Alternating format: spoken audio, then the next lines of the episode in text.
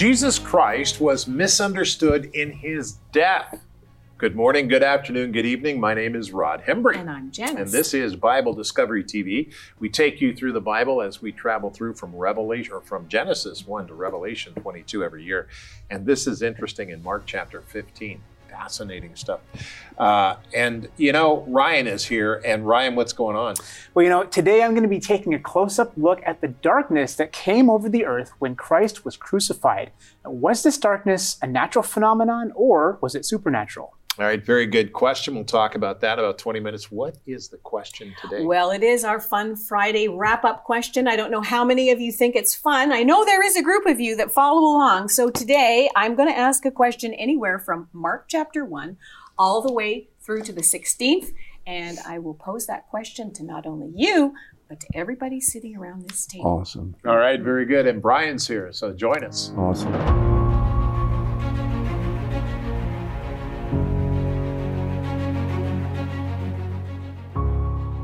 Mark 15, 16 through 32. Then the soldiers led him away into the hall called Praetorium, and they called together the whole garrison. And they clothed him with purple, and they twisted a crown of thorns, put it on his head, and began to salute him Hail, King of the Jews! Then they struck him on the head with a reed, and spat on him and bowing the knee, they worshipped him. And when they had mocked him, they took the purple off him, put his own clothes on him, and led him out to crucify him. Then they compelled a certain man, Simon, a Cyrenian, the father of Alexander and Rufus, as he was coming out of the country and passing by, to bear his cross and they brought him to the place Golgotha, which is translated place of a skull. Then they gave him wine mingled with myrrh to drink, but he did not take it. And when they crucified him, they divided his garments, casting lots for them to determine what every man should take. Now it was the third hour, and they crucified him and the inscription of his accusation was written above The King of the Jews. With him they also crucified two robbers, one on his right and the other on his left. So the scripture was fulfilled which says, And he was numbered with the transgressors.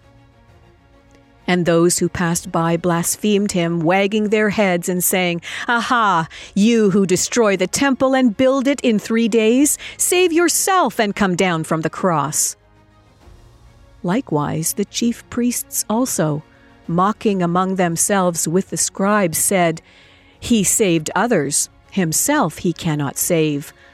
Let the Christ, the King of Israel, descend now from the cross, that we may see and believe even those who were crucified with him reviled him. Mark chapter 15, verses 16 through 32.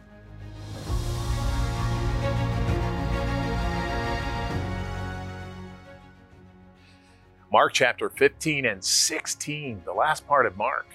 Now, if you were to plan the death of God, what would it look like? Most would say, well, you can't kill God. So, how do you plan his death? Yet, God himself planned the death of Jesus Christ so that it would point to the weakness of man, the fall of sin, and the overcoming of that sin. God's plan displayed the winning of the war against the destruction of mankind. Now, when we're born, we are under destruction.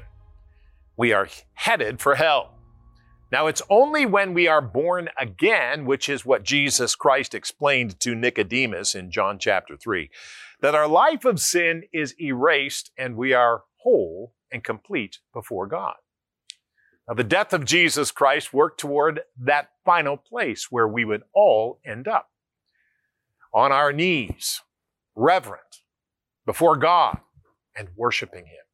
That's where we'll all end up because every knee will bow and every tongue will confess. It's fascinating, really, when we begin to think this through. And the last two chapters of Mark are really interesting. So take your Bible guide and turn to it as we study the death of Jesus Christ. And this is Mark chapter 15. And we're going to begin with verse 16 in a minute.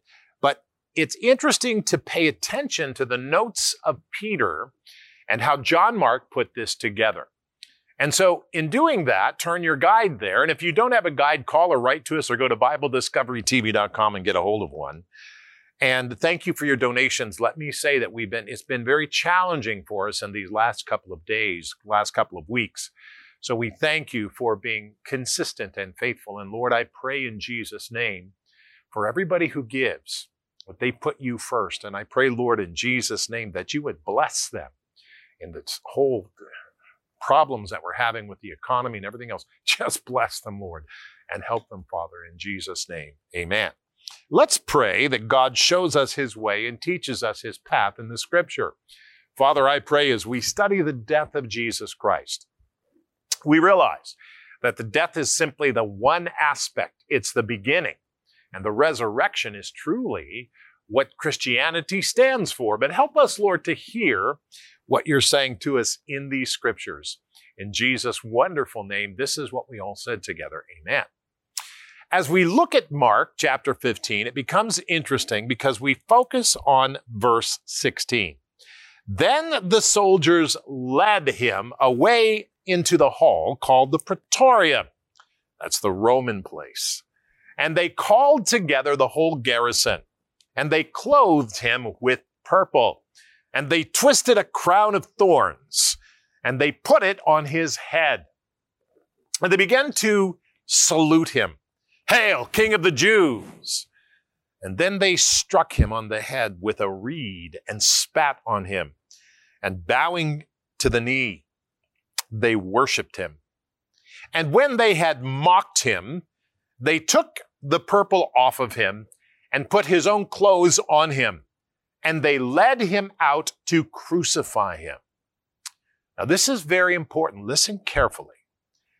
Following Jesus is not something the world loves or builds towards. That's not something they love or build towards. Remember that.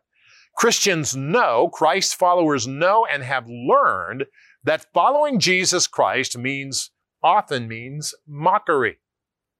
You know, when I first came to know the Lord, uh, I remember going to school and I made the decision because it was really important. I was 14 years old to take my Bible with me. And that year I lost 21 Bibles. People tearing them up, ripping them down. I mean, they were, it was a bad time. It was the 70s and it was a bad time. And all of the institution of the Bible, all of the work that was done by the people who went before us was all being rebelled against. And I lost Bibles. And I remembered at that time, and I was made fun of and all of that simply because I carried my Bible. And during study hall, I worshiped God. That was in the 70s. So, beloved, we need to understand that when we worship the Lord, when we come to the Lord, that there will be some mockery. And we have to understand that. Now we go on to verse 21. It says, Then they complain or compelled a certain man, Simon, a Cyrenian, from the father of Alexander and Rufus, or Rufus, and they were coming out of the country and passing by to bear his cross. That's Jesus' cross. Verse 22. And they brought him to the place called Golgotha, which is translated place of the skull. Then they gave him wine mingled with myrrh to drink, but he did not take it. Now, Notice that Jesus was so beaten and weak, the Roman soldiers forced Simon to carry Jesus' cross. Yet Jesus refused their offer of wine and myrrh to relieve his pain. Jesus was not interested in relieving his pain. He, he wasn't trying to be, you know, cause pain to come on him because there was so much pain and agony and the, the mental anguish of this was unbelievable. The spiritual ramifications of this was unbearable. Yet God himself, Jesus Christ, bore that cross for us and the cost of the cross. A lot of people talk about the, the cross, but they don't talk about the cost of the cross. It was borne by Jesus Christ and his death is real. It's real. Beloved, let's read on because this is very interesting. Mark chapter 15, verse 24. And when they crucified him, they divided his garments, casting lots for them to determine what every man should take. Now it was the third hour, and they crucified him, and the inscription of his accusation was written above The King of the Jews. With him, they also crucified two robbers, one on his right and the other on his left. So the scripture was fulfilled, which says, And he was numbered with the transgressors. And those who passed by blasphemed him, wagging their heads and saying, Ah, you destroyed the temple and build it in three days. Save yourself now and come down from the cross. Likewise, the chief of priests, also mocking among themselves with the scribes, said, He saved others, but himself he cannot save. Let the Christ, the King of Israel, descend now from the cross, that we may see and we may believe. Even those who were crucified with him reviled him. Now, this is interesting. Jesus Christ was misunderstood, even in his death. We must learn from him in this life to live with him beyond this life. We must learn from him in this life to live with him beyond this life. The work of Jesus Christ is often misunderstood. Beloved, we are here to tell people that their sins can be forgiven. And you may be watching this program and never heard this before. Jesus Christ is Lord. God has already paid the cost for you, and it's up to you to accept it. Will you accept Jesus Christ? Will you come to the Lord? You simply pray and say, Lord, I come to you today. I'm a sinner, and I need you today. And I believe you died on the cross, and three days later you rose from the dead in the flesh. Come into my heart and be the Lord of my life. In the name of Jesus Christ. This character of King Saul, this historical figure. Now, I think it's probably fair to say that most of us Uh, when we think of King Saul, we think of the bad guy foil to King David. But an entire book of the Bible is also dedicated to mostly his reign. Of course, that's First Samuel. So I'm really excited to jump into it today and see what we can learn about Saul.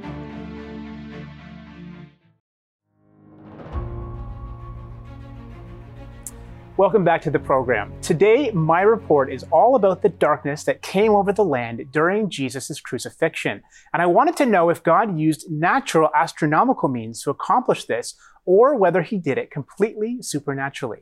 This is what I discovered.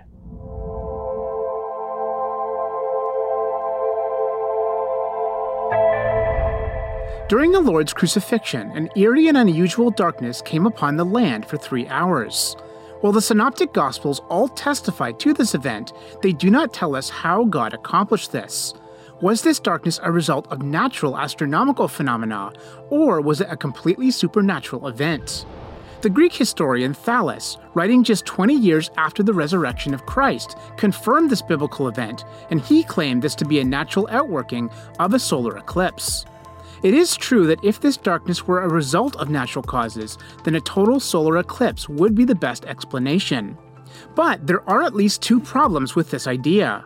First, a solar eclipse doesn't line up with the timing of Jesus' crucifixion. As a matter of fact, North African Christian leader Julius Africanus, writing in AD 215, understood this. He wrote, This darkness Thallus calls, as appears to me without reason, an eclipse of the sun. For the Hebrews celebrate the Passover on the 14th day of Nisan, according to the moon, and the Passion of our Savior falls on the day before the Passover. But an eclipse of the sun takes place only when the moon comes under the sun. In other words, at the time of the crucifixion, the moon was at the opposite end of its orbit path when it was in its full phase, meaning a natural solar eclipse wasn't possible on the day of Christ's crucifixion. A second problem with the solar eclipse theory is that the Bible says that the darkness lasted three hours, but the maximum time that the sun can be eclipsed is only eight minutes. So, since natural explanations fail to adequately explain how darkness can occur while the sun is still shining, it seems best to conclude that God Himself accomplished this supernaturally. Significantly, this isn't the first time we've witnessed such unnatural outworkings in the Bible. In Exodus 10, for example, God brought a plague of darkness on the Egyptians, yet the Israelites still had sunshine where they lived in the nearby land of Goshen. Similarly, in Exodus 14, God used a pillar of cloud to separate the Israelites from the Egyptians. While the Egyptians experienced darkness on the one side of the cloud, the Israelites had light on the other. In Matthew 24, Jesus also speaks of darkness shortly before his second coming. And in Revelation 6, darkness is mentioned as coming with the opening of the sixth seal. God, in his ultimate power, has brought darkness on the earth before, and he's going to do it again in the future. So, all the scientific and biblical evidence points to a supernatural darkness during Jesus' crucifixion.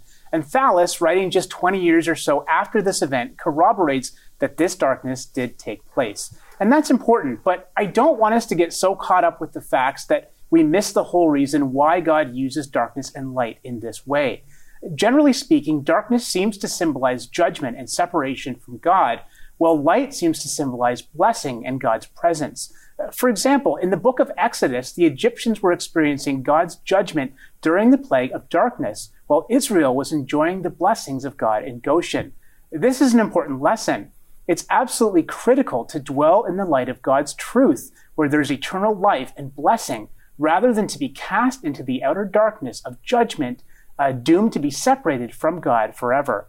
So may we not harden our hearts like Pharaoh did, and may we not reject Jesus Christ as our Lord and Savior, mm. as those who crucified him did. Yeah, it's important, Ryan, because um, today, especially, and in the world today, things are going crazy, and a lot of people are saying, "Well, the world is, you know, going crazy." But we need to remember that as we stay close to the Lord, yeah. God controls and keeps us in His faith. Now, this is something that I wanted to mention briefly. Uh, Hebrews 11 faith shows the reality of what we hope for, it is the evidence of things we cannot see. The evidence of things we cannot see. Through faith, the people in the days of old had earned a good reputation. One of the things that we notice is that, has, as mentioned, in the scientific uh, community, 95% of the universe cannot be seen, touched, feel, tasted, or anything else because of dark matter. and yet, and yet, they say that that 95%, the unseen, the undetectable matter, controls all the things we can see. Hmm. Interesting, isn't it? That's fascinating.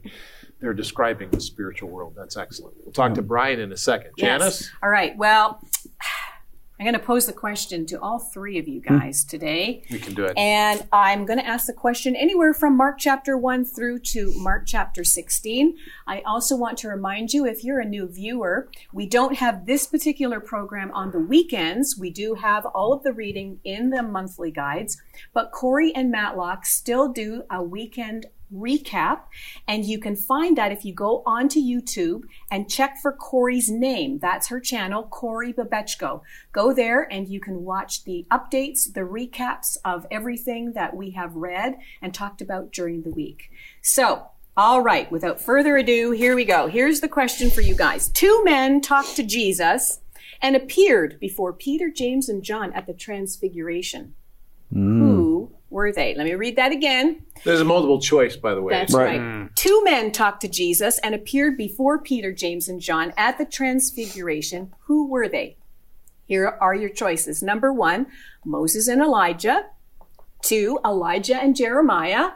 Or three, Moses and Isaiah. Here's your choices again. Number one, Moses and Elijah, Elisha and Jeremiah, or Moses and Isaiah. What say you? What say you, Ryan? Because this, you can't yeah, you well, can't just put the guest on the line every time. Please, Ryan. I, I got to go with Moses and Elijah. Yeah. Yeah. You, you, I'm, I'm ditto. Too? Yeah. and you, what do you think? Yep. Yeah. Moses. I thought he was going to try and say something different. Something.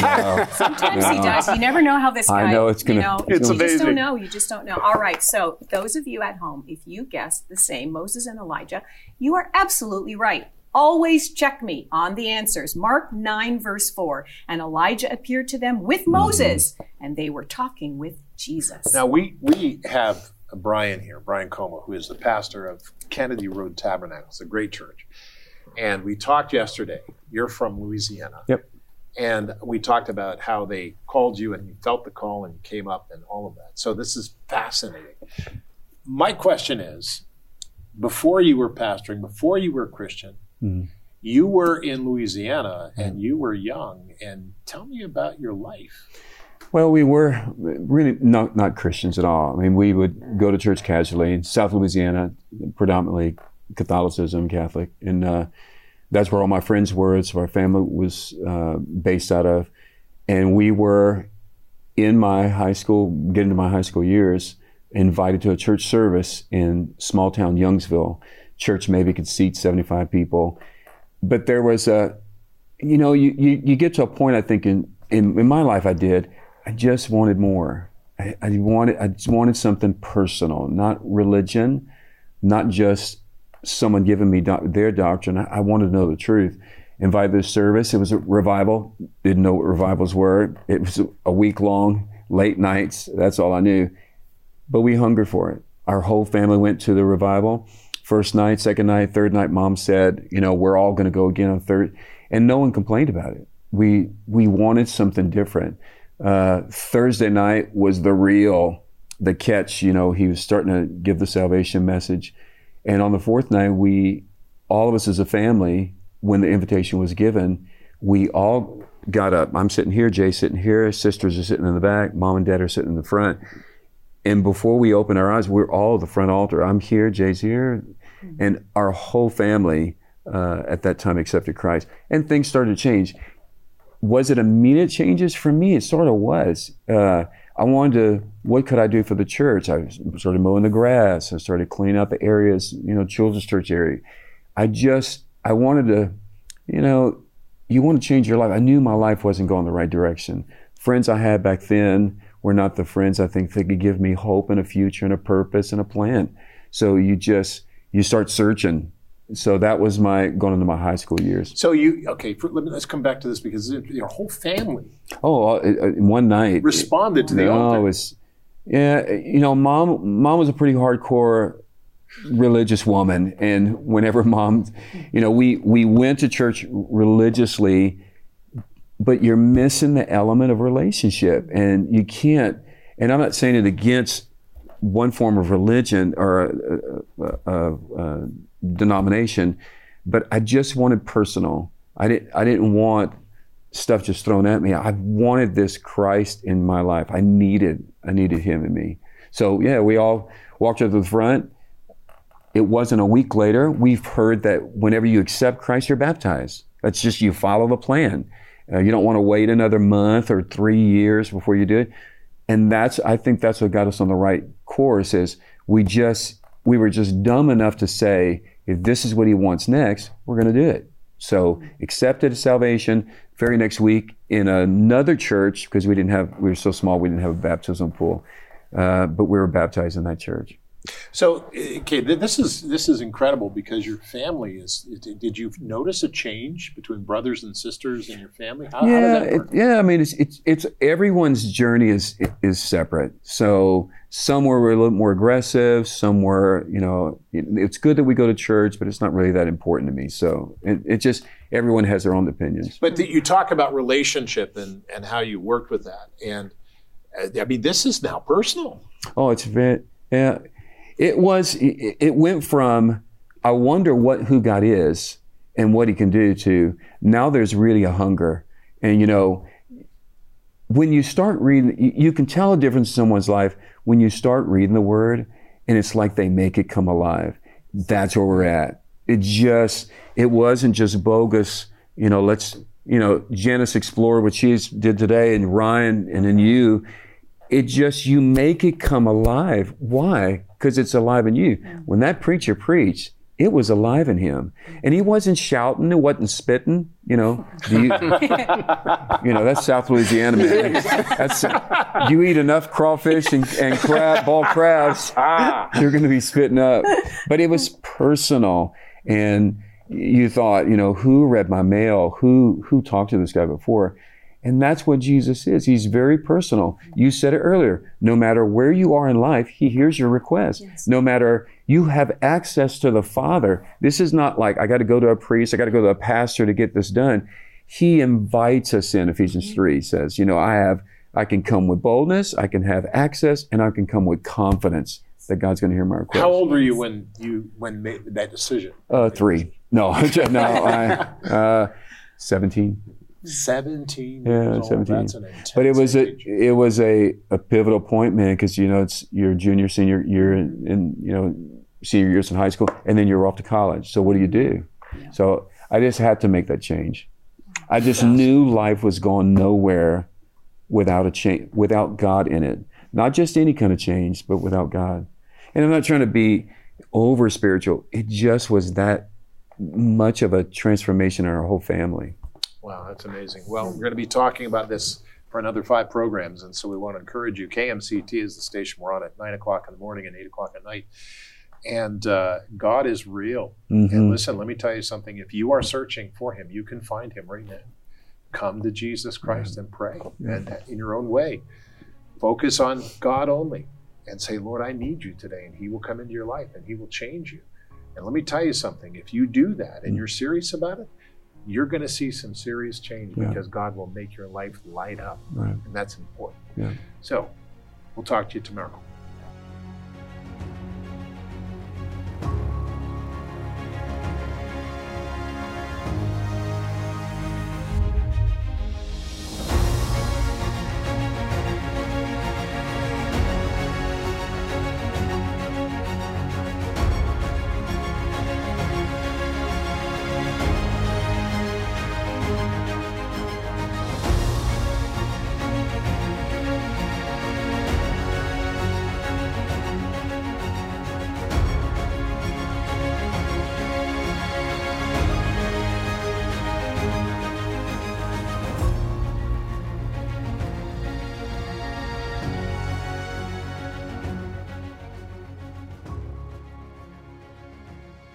We need to remember that coming to Christ changes us. We identify with his death, but more so we recognize his resurrection, so then we become born again, as he said in John chapter 3 to the leader Nicodemus. So, with that in mind, let's pray and say, Lord, thank you for saving my soul. And help me to understand, help me to live according to what you've called me to do now. In Jesus' name,